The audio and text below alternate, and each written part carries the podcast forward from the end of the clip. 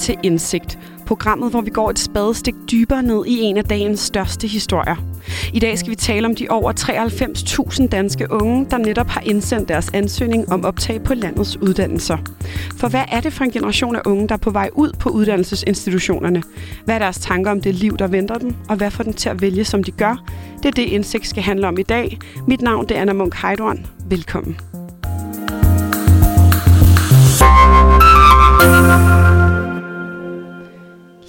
Over 93.000 fortrinsvist unge danskere har netop søgt ind på landets mange uddannelser. Det står klart efter ansøgningstallene på kvote 1 og 2 blev publiceret af Undervisningsministeriet i går. Og det vi skal undersøge i dag, det er ikke hvad de unge har søgt ind på, men hvem de unge er. Den generation, der lige nu søger optagelse på landets uddannelser, er den, vi kalder Generation Z – Personer, der er født mellem ca. 1995 og indtil ca. 2010. De ældste er altså omkring 25 år, mens de yngste endnu kun er tweens. Det er den første generation, der er rigtig digitalt indfødt, da de fleste af dem aldrig har oplevet en tid uden internet, computer og mobiltelefoner. Og ser vi, hvad Center for Fremtidsforskning har skrevet om generationen, så fremhæver de generation Z som unge, der er vokset op i familier, hvor de har fået medbestemmelse i alt fra indkøb til valg af familieferie, har fået deres meninger hørt og blevet prioriteret af deres forældre. Og det er blandt andet nogle af de ting, der gør, at de har fået prædikatet kølingbørn. Men det er samtidig en generation, der er tynget af de forventninger, der hviler på dem.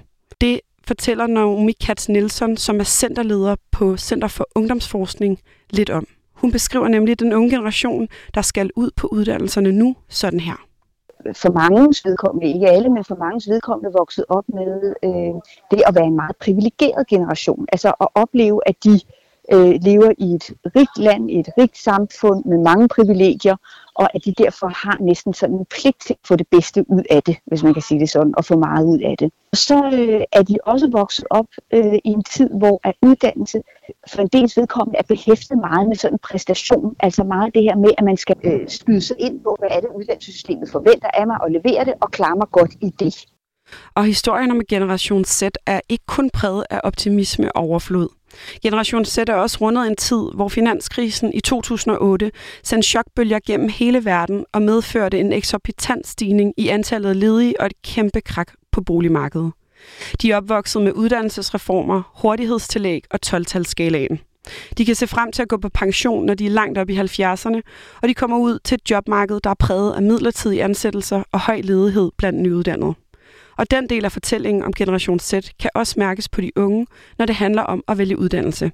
Det fortæller Nomi Katz Nielsen. Altså dels er der en masse usikkerhed på arbejdsmarkedet. Hvis ikke der er usikkerhed øh, øh, omkring det, om man kan få et job overhovedet, øh, så er der usikkerhed i forhold til, hvad er det for nogle arbejdsvilkår, man har, hvad for nogle muligheder har man. Så, så, så, så det er generelt nogle unge, som øh, forbinder arbejdsmarkedet med oplevelsen af relativt stor usikkerhed og konkurrence om enten adgangen til job eller øh, vilkårene i jobsene, hvis man kan sige det sådan. Og måske er det netop den ængstelighed omkring jobsikkerhed, der afspejles i en ny rapport om unges begrundelser for deres valg af uddannelse. Danmarks Evalueringsinstitut har for nylig offentliggjort undersøgelsen Studievalgsbegrundelser. Hvem lægger fokus på hvad i studievalget, hvor de har undersøgt unges motivation for at vælge studie. På andenpladsen over de mest valgte årsager ligger muligheden for at få et spændende job bagefter, og på femte pladsen er svaret gode beskæftigelsesmuligheder. Og netop det her fokus på arbejdslivet efter studiet, det er noget, der overrasker Nomi Katz Nielsen. Så mange år, jeg kan huske tilbage i ungdomsforskningen, så har interesse været det, som de unge primært angav som begrundelse for at vælge et studie. Det vi kan se øh, i det her år, det er, at det har tæt, tæt følgeskab. Det er næsten lige så høj en andel, der svarer, at øh, det er udsigten til et spændende job, der får dem til at vælge uddannelse. Og det, der er interessant ved det, det er, at det med at have udsigt til et spændende job, det er faktisk noget, der er kommet til over årene. Det har ikke været der, øh, hvis vi går længere tilbage. Der har det været i højere grad et valg af, hvad for en uddannelse vil jeg synes var spændende, hvad er interessant. Og, og der, på den måde er det blevet nogle generationer nu her, som har mere fokus på, er, de har med det lange lys på, blikket stift rettet mod fremtiden og kigger på, hvor skal jeg hen. Så det er sådan en afvejning af interesse og lyst på den ene side, og så på den anden side fremtid og strategi.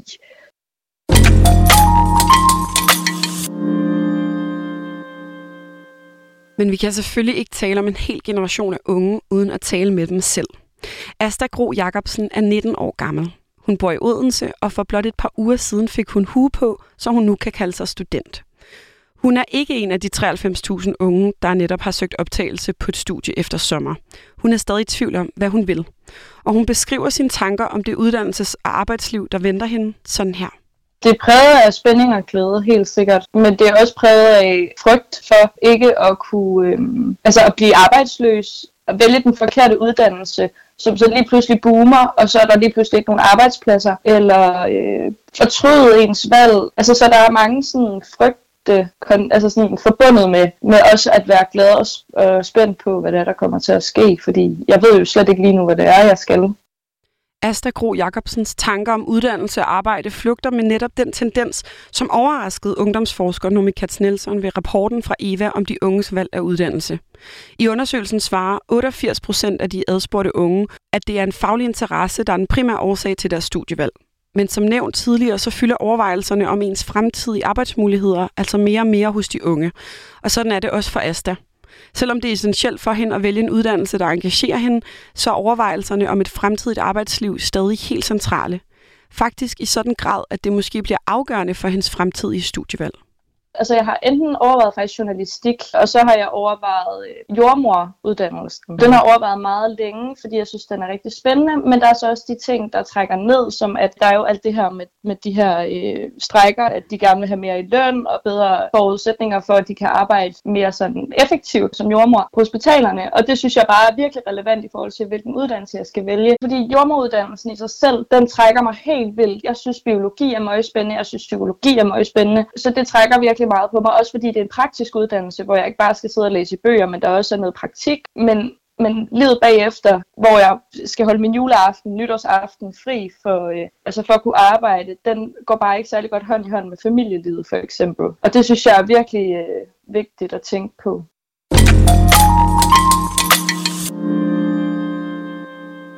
Og inden vi slutter for i dag, så lad os samle op på, hvad vi har talt om. For de 93.000 unge, der nu har sendt deres ansøgning om studieoptag afsted, de er altså en del af en generation, der for en stor dels vedkommende er vokset op med medbestemmelse og følelsen af at blive hørt.